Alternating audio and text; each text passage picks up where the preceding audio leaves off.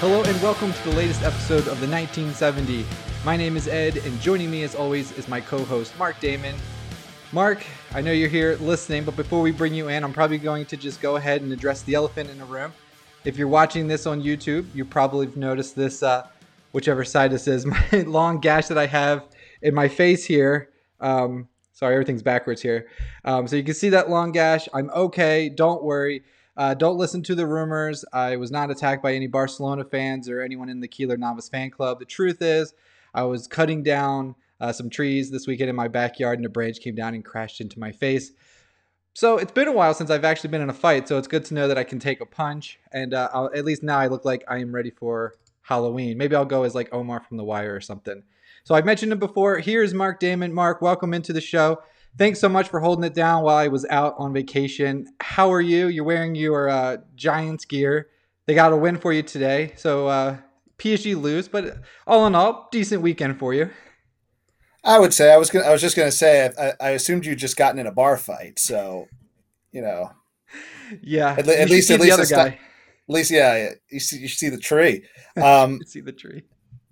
Well, you know, overall good week. I have to say. Um, you know, despite today's um, loss that I had to get up in the morning and watch, um, you know, PSG are still in a pretty good spot. They're still what like five, six points ahead in the in the, in the league, and they sort of stabilized themselves in the Champions League. So you can't, you know, you can't get too upset. Although I'm sure people will. But yeah, you know, it's it's the lead.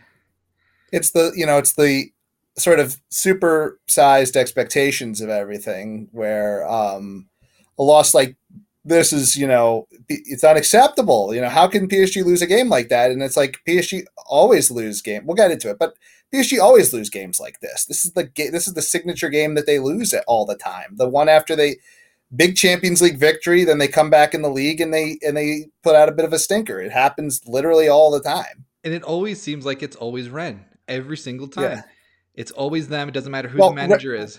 Well Rennes played that game like you know, if they didn't win, that there was somebody who had their families hostage and were going to shoot them after the match if, if you know, if the result didn't go their way. I mean, they played with like they played like their hair was on fire, and PSG just couldn't match that energy. And even though they played some nice football, they just couldn't match the energy.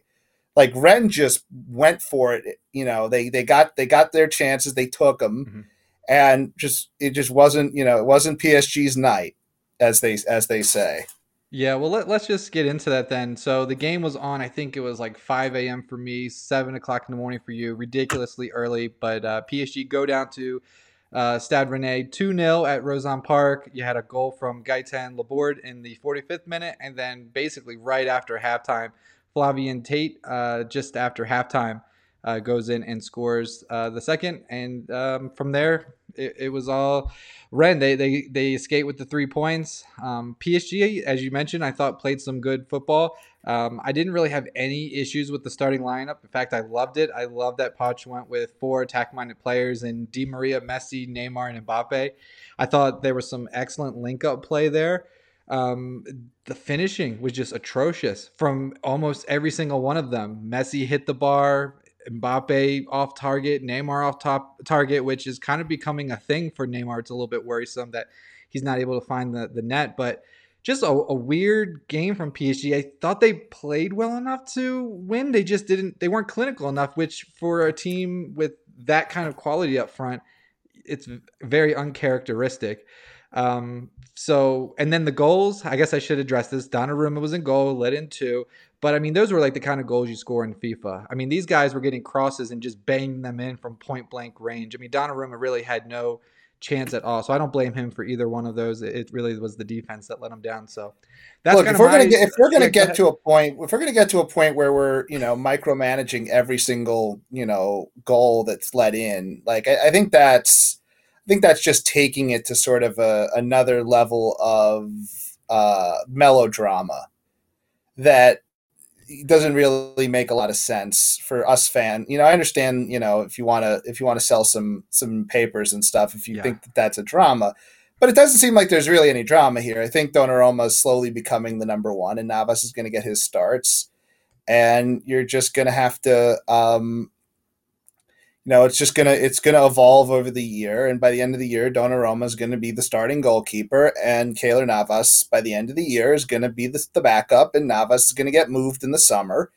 And I think that's you know I think that's pretty much what's going to happen. I don't think there's really that much shock here uh, about what you know about what the future holds. So I don't really even think it's much of a controversy, to be honest. You, don't understand the Keylor Navas fan club. I kind of joked earlier, but man, any like slight to him and, and people just come after me on YouTube and Twitter and look, he's a good goalkeeper, he but is. he's 35 he and he's 35. Donnarumma's 22. Like they're they're they're getting, you know, they're heading towards the future here and that's that and that's that's what they're doing and it's the it's the right call. Absolutely. The problem with that game, and, and I kind of will disagree with you here. I don't think they should have went. I, I know what they're trying to do. I know they're trying to make Di Maria happy, and I understand it. Di Maria has been a loyal soldier in the army here, and he's you know, and you don't want to completely shut him out, and you don't want to you know have him just eh, you know be a bench warmer because that's a little beneath Di Maria's skill level. But playing the four of them together just doesn't work like e- even in a game like this, it just doesn't it doesn't work because there's just not enough um there's not enough defense out there to balance things. When you have those four, three of them are, are you know, Messi, Neymar, and Di Maria are basically versions of the same player. Obviously, I think Messi being the the most elite version of that player, Neymar coming in second, Di Maria coming in third but they're all sort of similar kinds of players who do similar but not exactly the same kind of thing. And then you have Mbappe who has to then basically play striker slash winger, and you leave yourself with Verratti and Gueye in the midfield.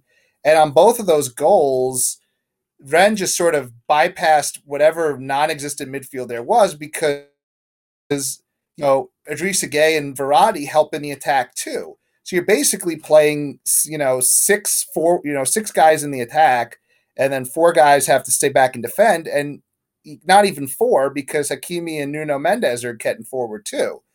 So, you know, I think I've been thinking about identity lately, and just you know, what is PSG's identity as a club? And I think during the QSI era, it's gotten a bit muddled because I feel like you know at the beginning there was an attempt to sort of be Barcelona 2.0 and play that kind of style. And I don't think it worked well for them. And you've seen, you know, PSG sort of grasping for what is the kind of style they're going to play. And I think if we look at the two games that um, we just watched this week, I think you see one style that PSG play in the Champions League that has become really super effective. And then you see PSG wasteful in possession in Ligue 1. And it's like you don't see a team at that top level basically having to play two completely different styles of football within the course of a week. And I think it starts to get, and I don't think even starts to, I think this has been the case for years. I think it gets confusing after a while. And I don't think PSG's the best. I don't think the best version of PSG is this sort of high volume possession, make pretty passes, get the ball into the 18, intricate, intricate one two combos, trying to walk the ball into the net. I don't think they're good at that. I think they have guys who, you know, in another um, in another context, maybe could play that style. But I think when you put all those attackers together, it doesn't really connect as well because the balance really isn't there.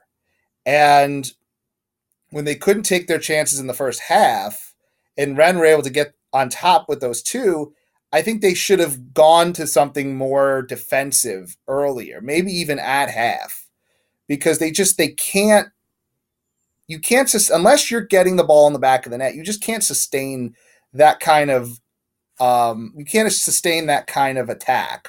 It's just too many guys, you know, stumbling and fumbling in each other's way. And I thought you saw that a little bit with Neymar, which is what's his role here? And I think he's a smart enough player where he should figure it out. But right now it's a problem because he's not good enough as a finisher. He's not scoring at the volume he did at Barcelona when he was, you know, a winger off the side with Messi. I don't think he's that, you know, he's not able to do that because Mbappe is really playing that position. And then Neymar's now trying to be playmaker and you have so many attack players on the field that Rennes are so far back that the, the, the lanes aren't open.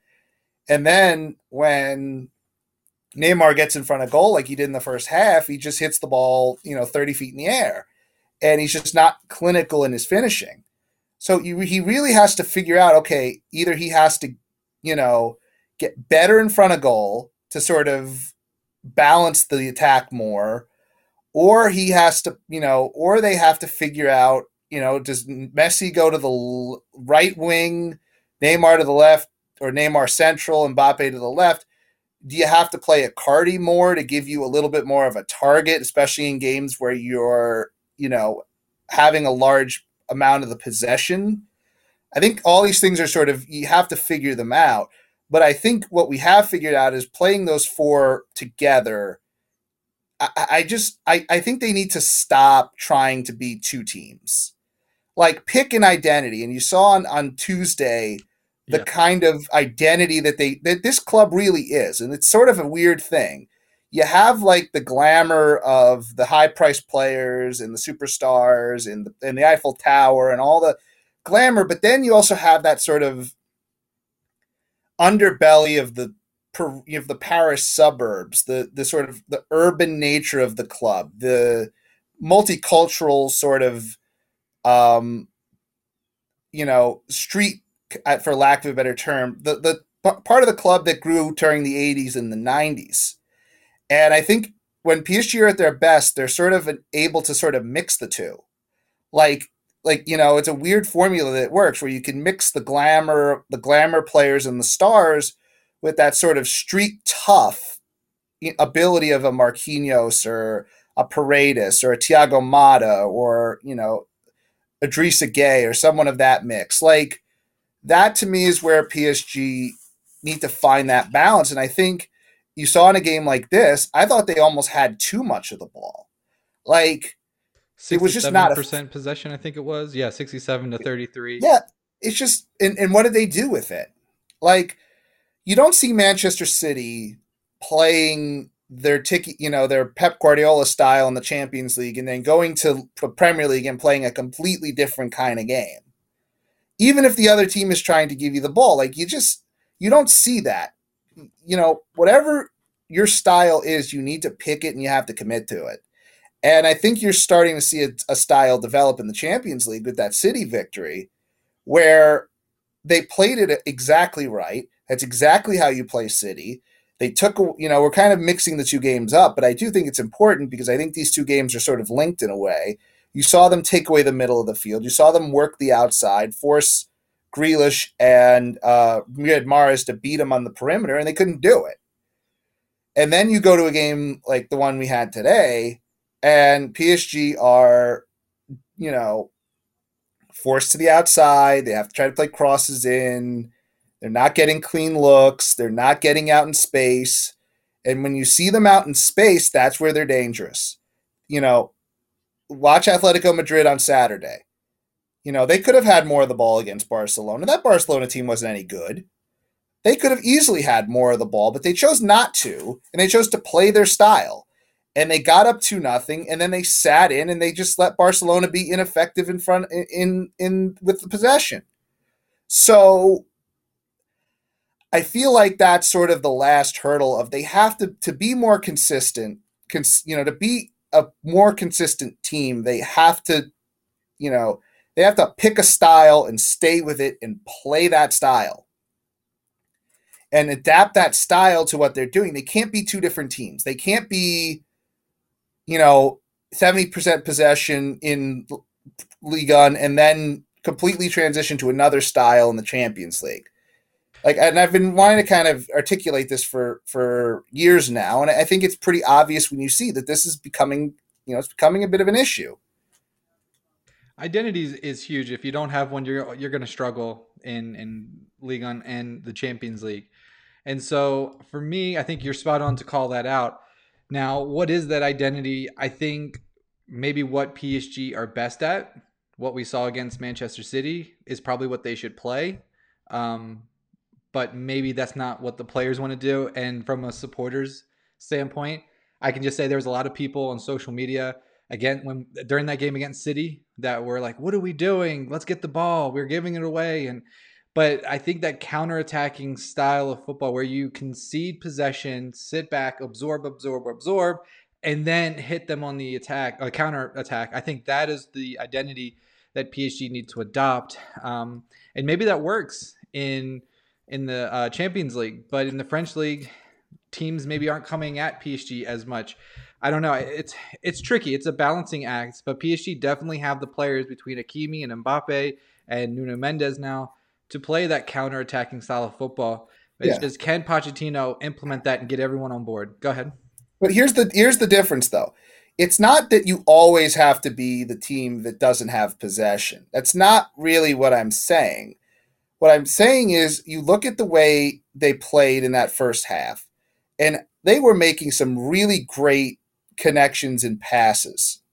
But the space was so the space was so tight and they had to be perfect and they weren't because quite frankly they don't have you know Messi's obviously Messi but Neymar and Mbappe are not you know Neymar is a really great technical player but when he gets into the final thirds you know sometimes he's not exactly precise with his passing and his movement Mbappe is not a generally precise player. It's not like Raheem Sterling and Kevin De Bruyne and Riyad Mahrez. It's not that kind of just, you know, really precise passing that gets you, you know, gets you through defenses.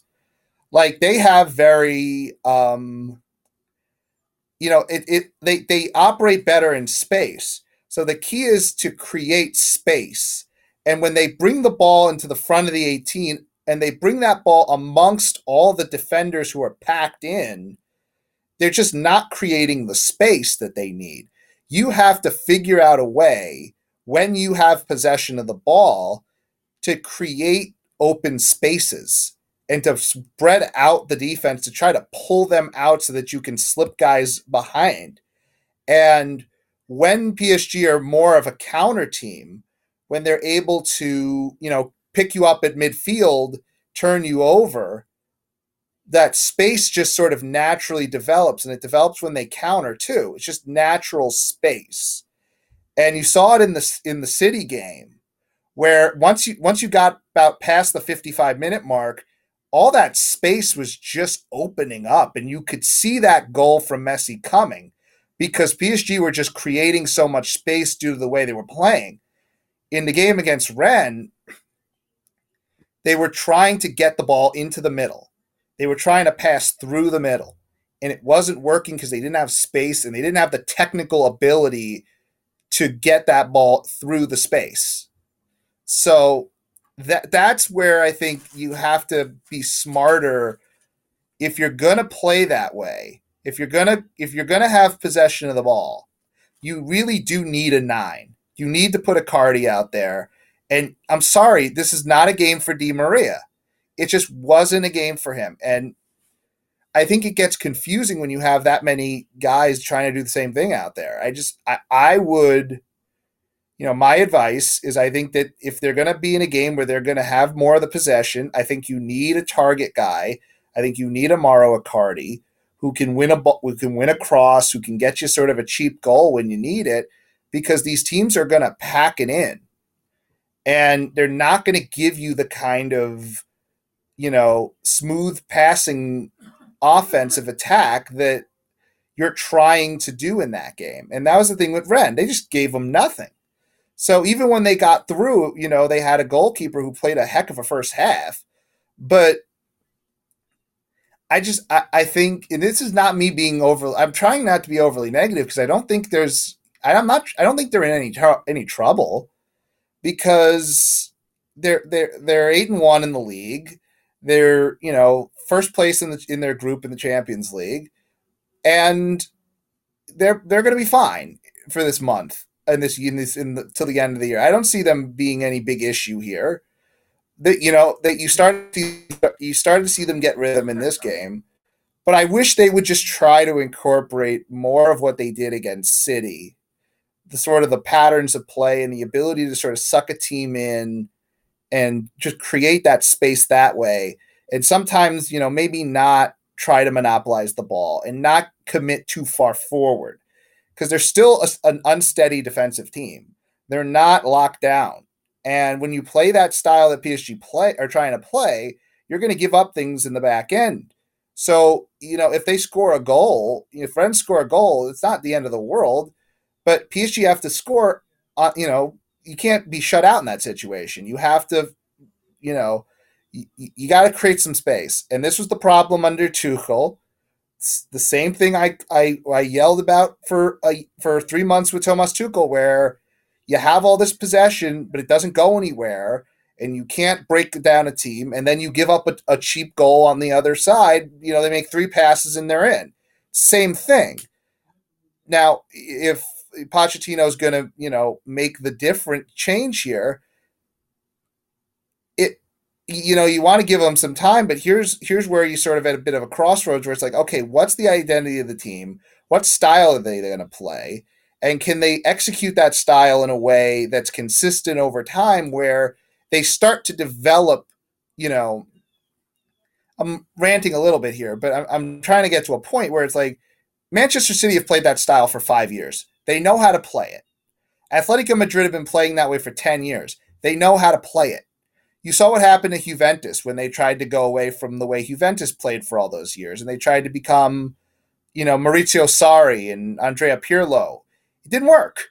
It didn't work because that's not who Juventus is. And PSG have to understand, you know, what is the identity of this? It's important and they have to figure it out. Or they're going to be in the same position they seem to always be in where every week is a every week's an adventure and you never quite know what team you're going to get. Mm-hmm. Uh, they got to figure out that consistency. And the problem with the, with that is PSG have such a high standard of play, and they're supposed to win every game by three goals. That you know, it's hard for a manager to stay in there long enough to really put something in. And you you, you saw, you know, with Tuchel, he had two and a half years and he couldn't do it in two and a half years he couldn't put a system in that that that had any rhyme or reason or coherence to it. Pochettino's in for eight months, and I think you see signs of something, but now is the time where it has to start to come together. You have to start seeing the system and seeing the style of play. And if we start getting into next, you know, January, February, March, and we're still having this question of, okay, which PSG are we going to see today? Then I think at that point you really have to start questioning things. And that was a question from uh, Ethan Parker at Ethan Parker three two four said, "What adjustments does Poch need to make to not lose his job by Christmas?" Um, I don't think that's even on the table. I don't think what what okay, you'd have to he would have to be knocked out of the Champions League in the group stage. And does anyone really see that happening with how no. um not good um RB Leipzig look? And I think PSG are going to take. Yeah, yeah, how? Yeah, go ahead. What I'm saying is, what would be the what would be the catalyst for that? You would have to be knocked out of the Champions League in December for him to be out of a job. No, I don't the, think we're the, the, catalyst would be Zidane picks up the phone or Nasser calls Zidane and he wants to be the manager. But, I think but, that's the only. You way. know, at the end of, at the at the end of the day, though, what would Zidane bring? Like, eh, legitimately, what would Zidane bring? I'm not saying it would much be different good, than, but what much different than what they're doing now. Yeah, I, I, just think that PSG likes stars, and Zidane's a star, and he's won the Champions League, and I think if he wants to be here in Paris, then I, I think that, that, it would get done. I don't think he does want to be here, so it, it's kind of a moot point. But yeah, but you, are thinking, I mean, Poch just needs to continue implementing his system, maybe start playing Icardi a little bit more. Um, but you're right. I don't think PSG are not dropping out of the Champions League. I, I, think they'll be fine in the domestic league. So I'm not worried about Poch losing his job. And there's really no one else out there who's available that would be exponentially better other than Zidane. So Yeah, but I, I don't even know if Zidane in a non Real Madrid context makes any sense. Like maybe he works as the manager of the of the French national team. I think that would make a lot of sense. But you know, maybe managing Juventus makes sense, but I don't see any real attachment. You know, one of the one of the strong things about Pochettino is that he does understand PSG's identity. Like I think he has that going for him. I think he understands what PSG were like in the late '90s, early 2000s. I think he gets the the culture there, and I think that helps. I think it helps to have a manager that understands, you know, where he is and what kind of club he's running. So I think that's helpful. But you know, I'm just looking at it and I'm going, can you continue to afford to keep changing the manager? And yes, this is sounding pretty rich from somebody who was very strongly for them getting rid of Thomas Tuchel. Tuchel out. Yeah, I, I was I was all for that because I felt like, and this is part of it too. That, and I think the part that I think a lot of Tuchel defenders will kind of ignore which is I think he quit on the team. I think it was obvious he quit on the team. I think he was giving interview he was giving his exit interviews before he was even fired. Chelsea tapped him up like, for sure. Yeah, I think there was I do. I think there was clearly he was just not invested in the same way. And I think he'd gotten tired and it's not the kind of the culture fit was never really there. So, you know, that was sort of a mutual I think that was a mutual thing there me personally. But with like Pochettino, like, are you going to fire him? What are you going to fire him after he's been here a year? You're going to, you know, you're going to extend him for another extra year and then fire him even before the original contract runs out. Like that doesn't make any sense. Like that doesn't fiscally make any sense.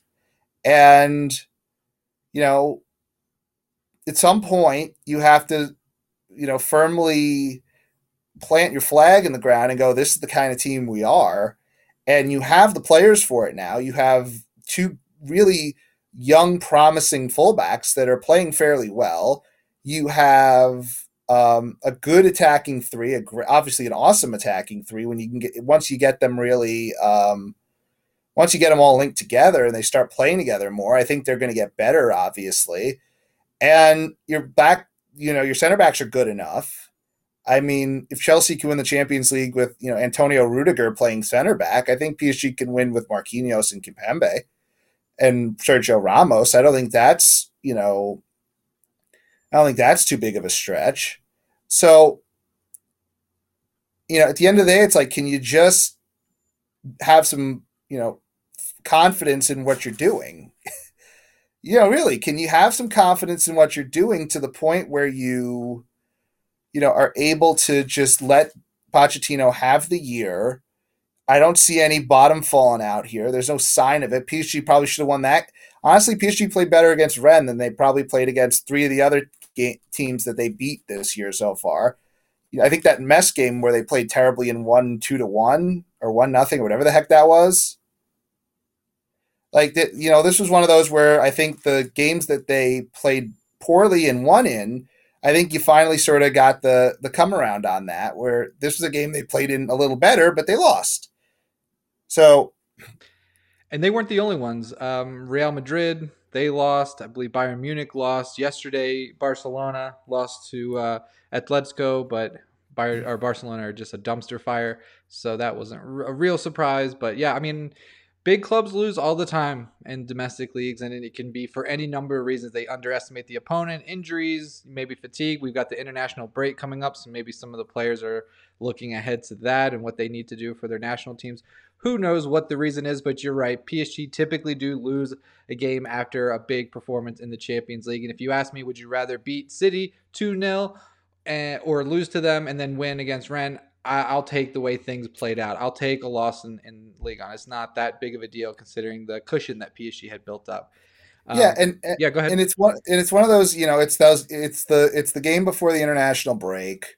Um, I think half those guys are, you know, had their their heads already, you know, in the international break, and maybe that's not professional of them, but PSG have been doing this for years, and I do think there's to a certain extent they need to solve this problem because it did cost them last year where you know they had those big champions league wins and then they dropped points in the league.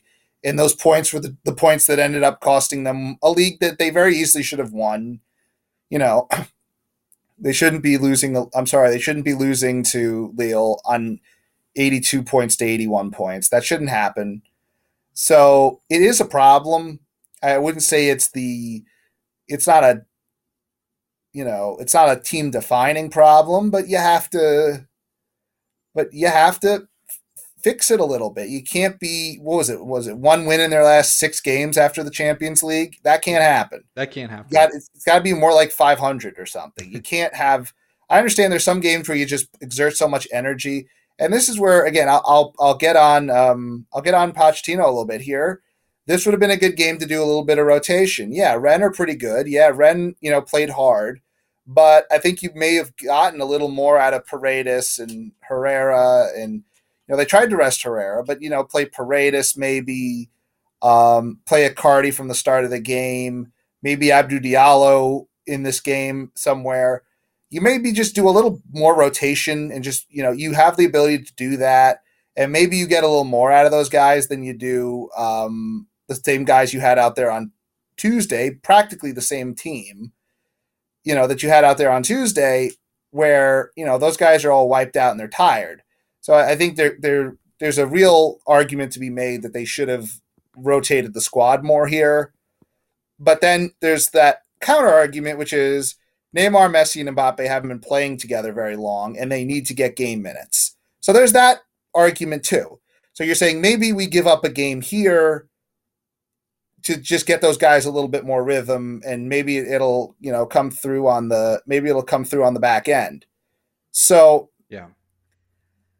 I would go for rotating the squad. I think you could play neymar mbappe and messi and still rotate the squad a little bit. You know i think you can accomplish both things but um uh, again i can't it, th- this is a, this is a an industry of results and so far the results have been pretty good First loss of the year took them till October, and they're going to have two weeks to you know international break, and they'll come back and they'll play you know pretty pretty decent schedule. They've got Angers on um, October fifteenth, and uh, looking at the table, they're in fourth place, so that'll be a tough match. And when you look at it, I mean, PSG are on 24 points. Lens is in second on 18. But I mean, if you go all the way down to eighth place with uh, Lille, they're on 14. So four points separate eighth from second.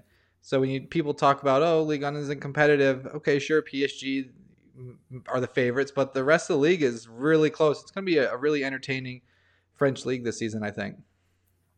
Yeah, and I think that the, the struggles of Lyon, Monaco, and Lille early have sort of taken some of the steam out of it. But if PSG drop a couple games here and there, it could, you know, it could come back to be interesting again. But you see Lyon, I think Lyon drew to Saint Etienne today. It's like mm-hmm.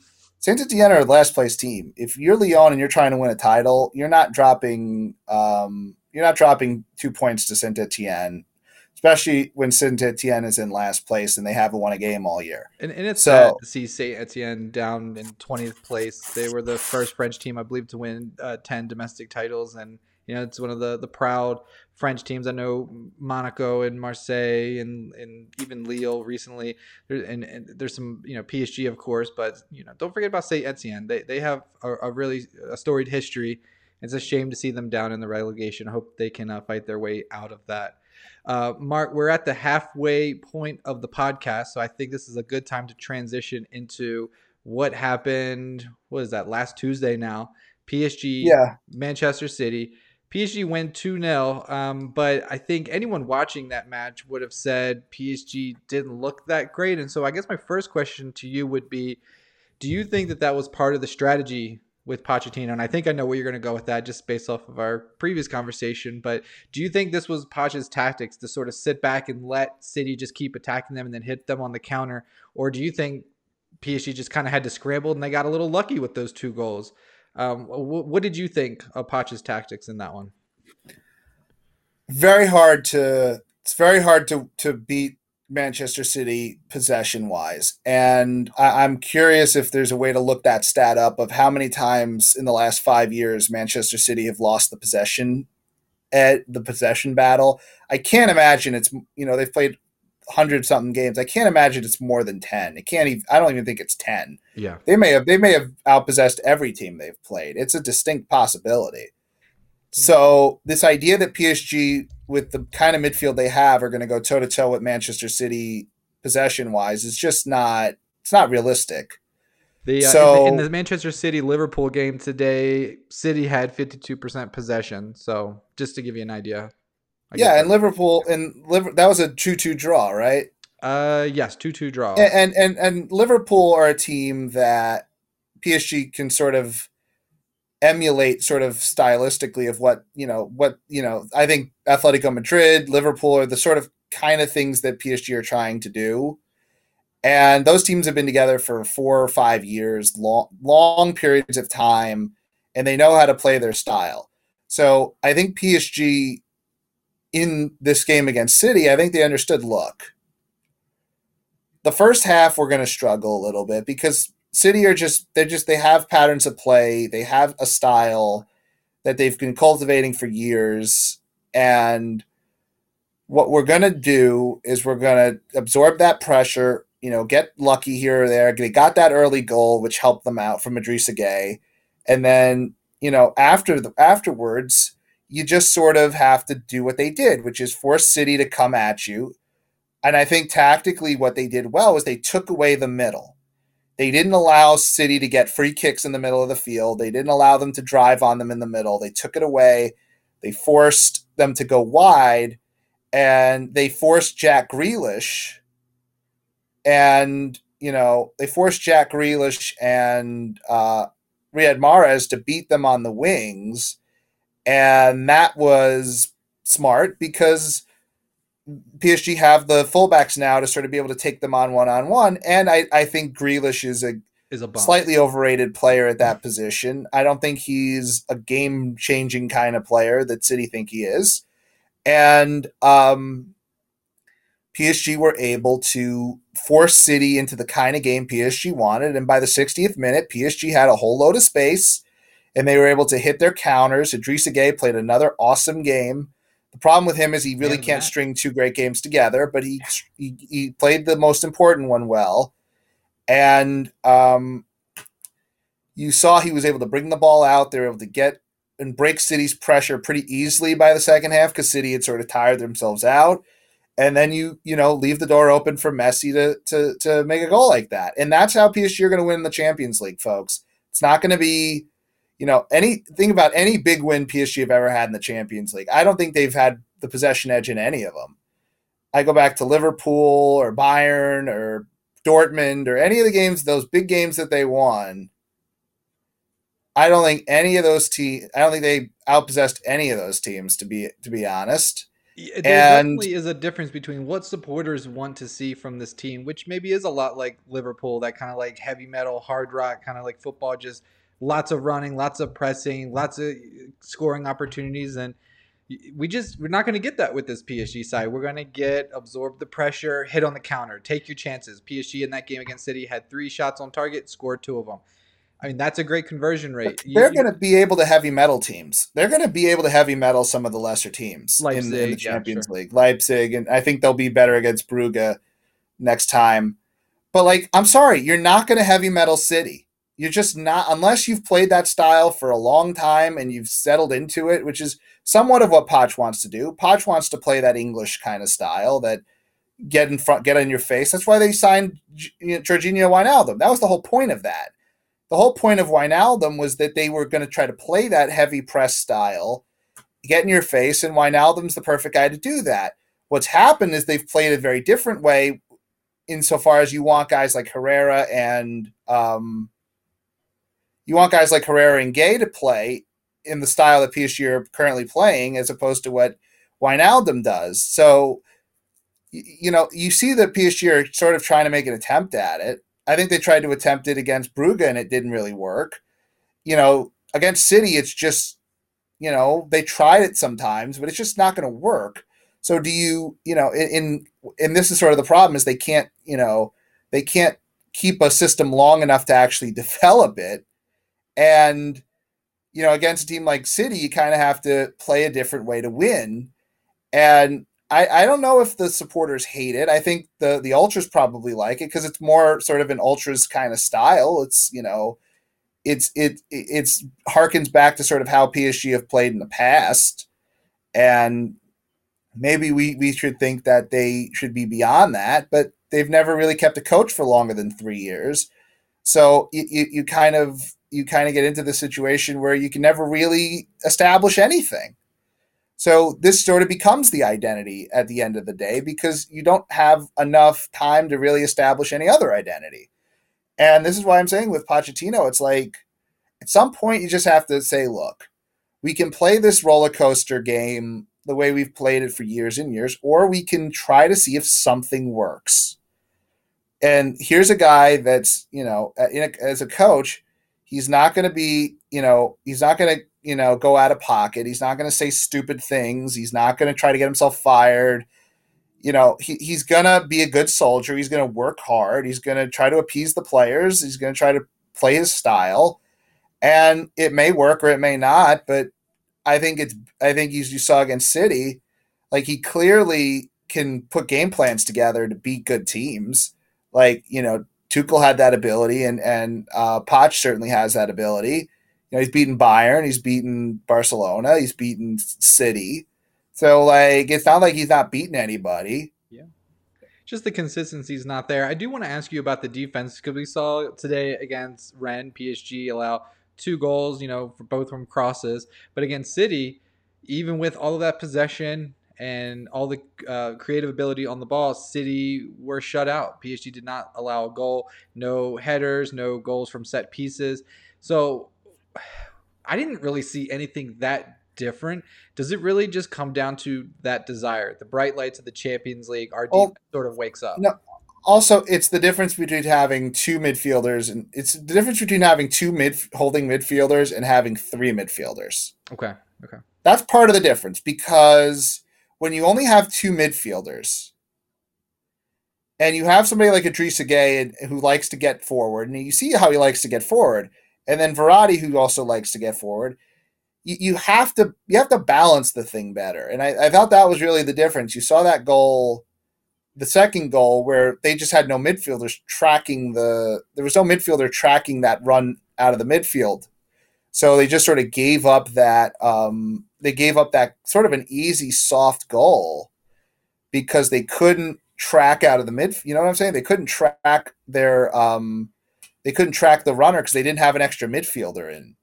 Like they have to play with three mid they either have to play with three midfielders or three center backs. Like they, they, ha- they have to beef that defense up because it's just not you know you, just I, I, really think that's the main problem. I think you you just can't play that attacking and not you know you know what i'm saying? You can't play in your attack with four forwards. A midfielder has to come up and help. Like you have to you have to bring your midfielders into the attack. You can't just play with messi neymar mbappe and di maria trying to pass to each other. It doesn't work. It works in space when you're able to counter like they did against City, but it doesn't work in a situation where you're trying to possess the ball. So you have to bring midfielders out of the defense and you have to bring them up to try to help. So when you do that, you get hit on counters, which is what happened.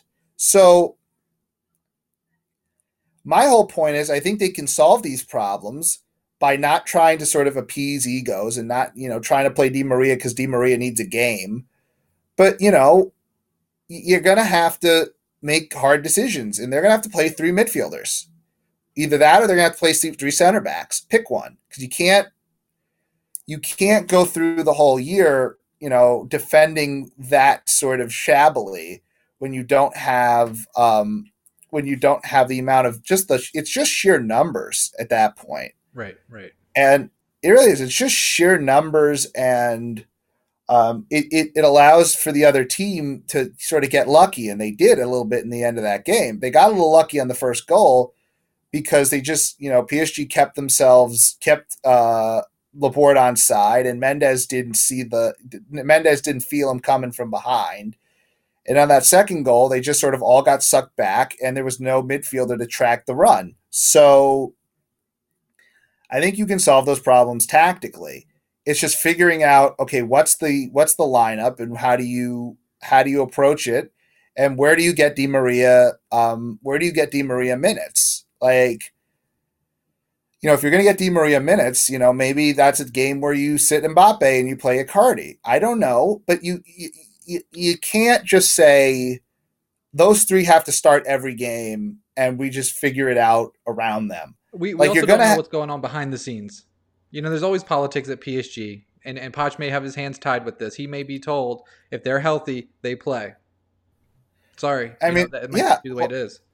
Fine, but if you're going to have to do that, and I understand that because you're paying those guys a lot of money, Di Maria is the odd man out. I'm sorry, he's the guy that plays when one of them's hurt. Right and that's he's he's got one year left on his contract. Why do we have to appease, appease him? Yeah, and he would be the first to be like Messi. Like he was probably instrumental in helping get Messi here. They're both play on the uh, yeah. uh, Argentina national team, so I'm sure he's fine to take a backseat to Messi.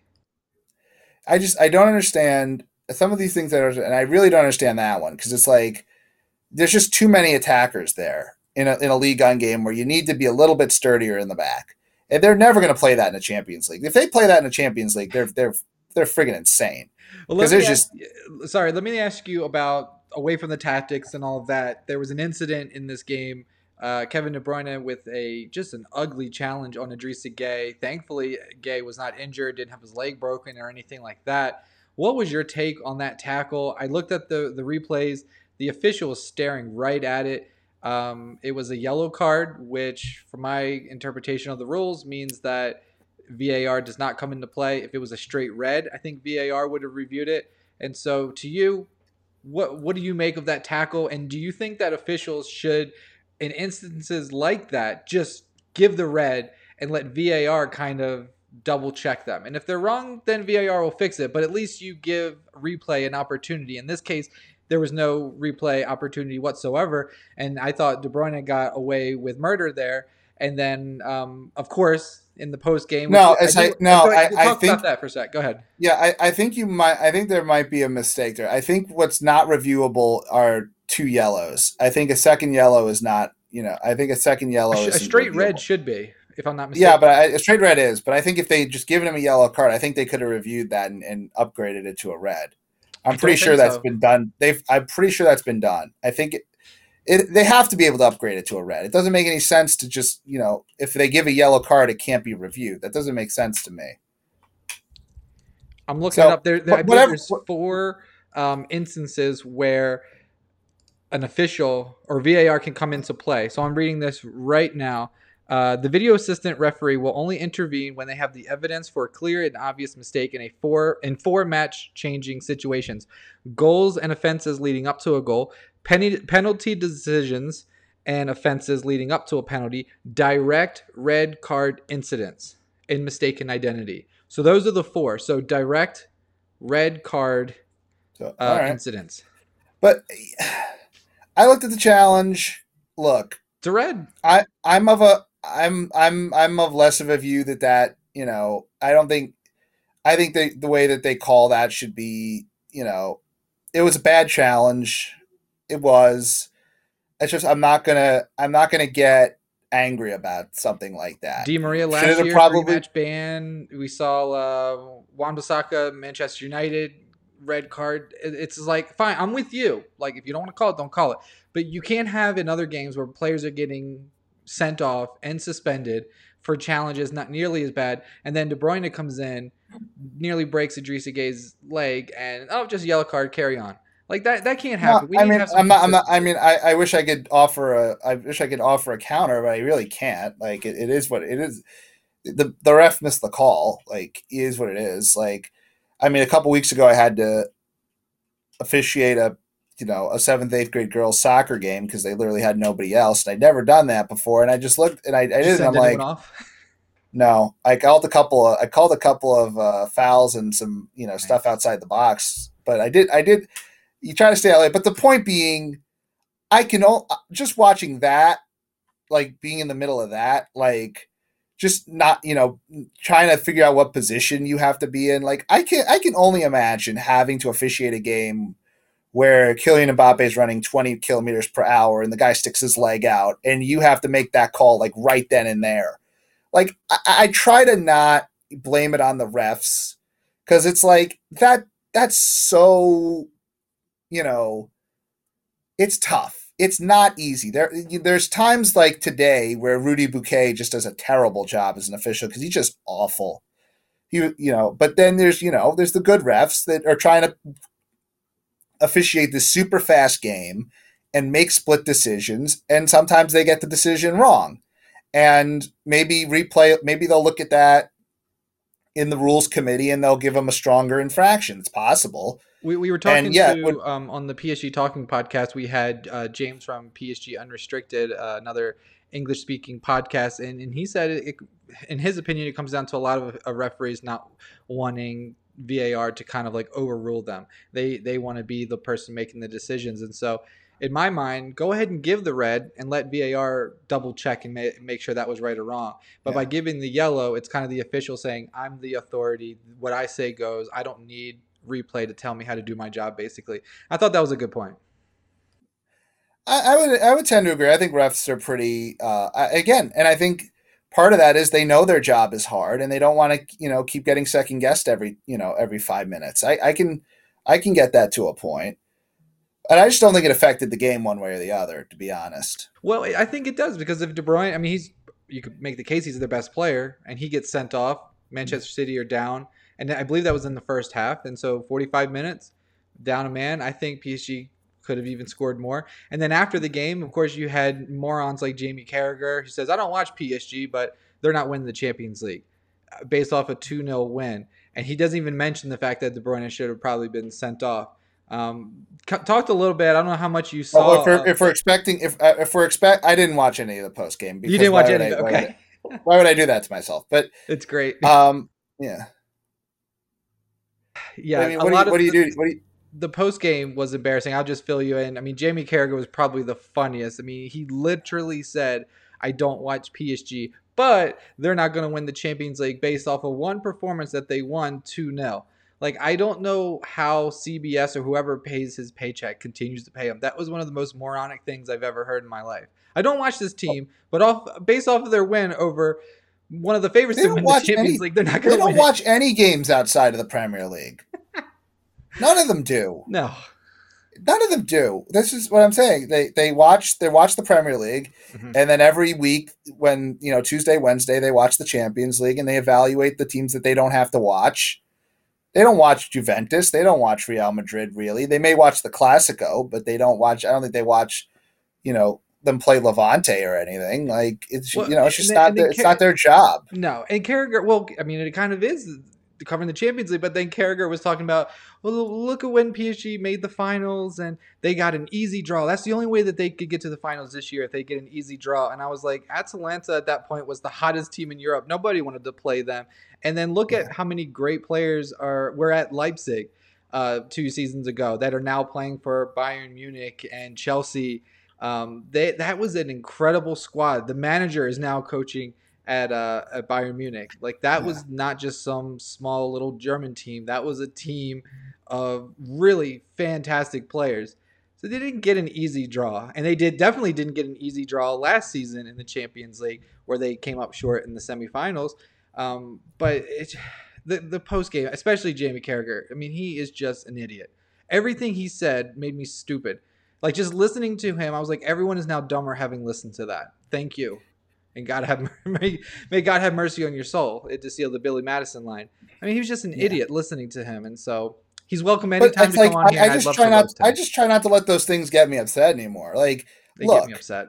They're they're there to they're there to say things that people are going to re, to to repeat. They're not there to say canned yeah. lines. Like, at least I give them credit for like, you know, trying to say interesting things. Maybe they're outlandishly interesting things, but it's better than when TBS had it and Steve Nash was trying to fumble his way through being a being a sports broadcaster. Like it's better than that. But you know, and I think they're trying. You know, but it, everything is English centric, so you don't. That's not that's not the angle. You're you're always if you're PSG, you're all and you're watching it in the United States. You're always getting it from an English perspective you're not getting it from a French perspective. And, and think about So it from just- their point just of view. deal with it. They, Yeah. they know the majority of their au- audience is Manchester City. So any way that they can Yeah. coddle their fans and tell them what they want to hear, that means those people are going to be tuning in, listening to them more because they know that they're not going to be offending the majority of their audience. The PSG segment is very small, so they can basically say PSG Yeah. go to hell, and nobody cares because most of the people who are watching aren't PSG fans. Look, if you watch an NFL, if you watch a football game in in America, you watch the NFL, you you know, and you're watching it in the in the New York market, you know, you can't, you're not watching this, you know, and you're a Saints fan, like at the game today, like the Saints, you're not going to get it from a Saints perspective. You're going to get it from the Giants perspective, from the people who are paid, you know, to, to cover it in that way. And they're the CBS people are paid to cover it from an English perspective because they have the the the other the who's the other guy with Carragher, whoever that guy is, who's actually not who's actually pretty He, good. he used to play for City. I forget his name. yeah, but no, but you got this guy that used to play for City, and then you have Jamie Carragher, who's a Liverpool guy. Then you have Kate Abdo, who's a um is an English woman. She's amazing. You have she's great though, I, Yeah. but I'm, I mean, but She's just you don't host. She have doesn't really get into the the game. yeah, but you know if they, they don't have you know Ambra Godlin or or Laura Below or you know Why not they don't Jonathan have Johnson? They employ they him. don't have Jonathan. They don't put Jonathan Johnson on the panel because he's more of a, a, a beat reporter for them. But you know they're not doing it from a they're not doing it from a PSG perspective. I just sort of live with that. If you don't want to hear the announcing, you can watch it in Spanish too, where they sort of at least do it from a little bit more of a neutral. You know, if the, from the you know Yeah. they at least do it from a bit more of a neutral perspective. even probably more But- PSG centric just because of uh, so many South American players. They're probably a little bit more pro PSG. Yeah, I just, I just don't, I, I just, again, I think it's sort of six of one, half a dozen at this point, honestly. I think if PSG can go to uh, Manchester City, I'm just looking up the fixtures on that one. So PSG will go on November 24th, so right around Thanksgiving here in the United States. So uh, um, that'll be amazing. It'd be uh, match day five of six. So we'll see where the standings are. But if PSG can go up to City and do the same thing, I think that's going to shut up a lot of the Jamie Carragher's and everyone else. Um, Well, they they first they got to get first they got to get through Leipzig. yeah, should be able to get through Leipzig, and um, so after the international break, PSG play Angers on October fifteenth, and then PSG will host Leipzig, who just seem ready. I don't even think they'll make it to the Europa League. I think uh, Bruges will probably finish third. So got to get three points against Leipzig. Yeah, Le- to do it. Leipzig looked like a Leipzig looked like a team that sold all their players and got rid of their manager. That that seems what that seems like what they look like. They look like a team that you know had its run, and it seems like their run's over. Yeah. So PSG really should be able to take advantage of that. We would hope. and it is a little sad just with uh, Jesse Marsch, uh, the uh, manager for Leipzig. He's an American. We don't have too many Americans coaching in the Champions League. Um, he's probably the the only one um, in probably several years, and so um, I'd like to see him do well, but not against PSG. Well, hopefully we can trounce them. But Marc, we're gonna get ready to get out of here. Any parting shots? Anything you want to mention before we get out of here? Um, just let's get through the international break without any injuries if we can, and then if they can do that, then we will be pretty in pretty good shape, hopefully. Yeah, that's always the thing, right? Can we get through these with no injuries? I hate the international break, so we'll see. Um, Marc, let everyone know how they can find you on Twitter. They can follow me at Marc Damon nine. Fantastic. And I am at PSG Talk. Um, go ahead and give me a follow or check me out over there. I'll tweet out a link to our Discord server, the PSG Talk Discord server. We've got fans from all over coming and talking about the games and uh, jerseys and Champions League and transfers and all that good stuff. So come over and join us on the on the Discord server. Uh, subscribe to this podcast as well as our other one, PSG Talking, and the new 24th and Park podcast. Um, we got three podcasts now, so I guess We're starting. We're starting that up again. yeah, it, it, it- we had they had their um uh, Ty had their first episode not too long ago. They're probably going to be recording another one here soon. So yeah, go ahead and subscribe to all of our podcasts. We got a nice little network there, uh, so you don't have to listen to Jamie Carragher. Thanks so much, everyone, and we'll catch you next time. Bye. Au revoir for now.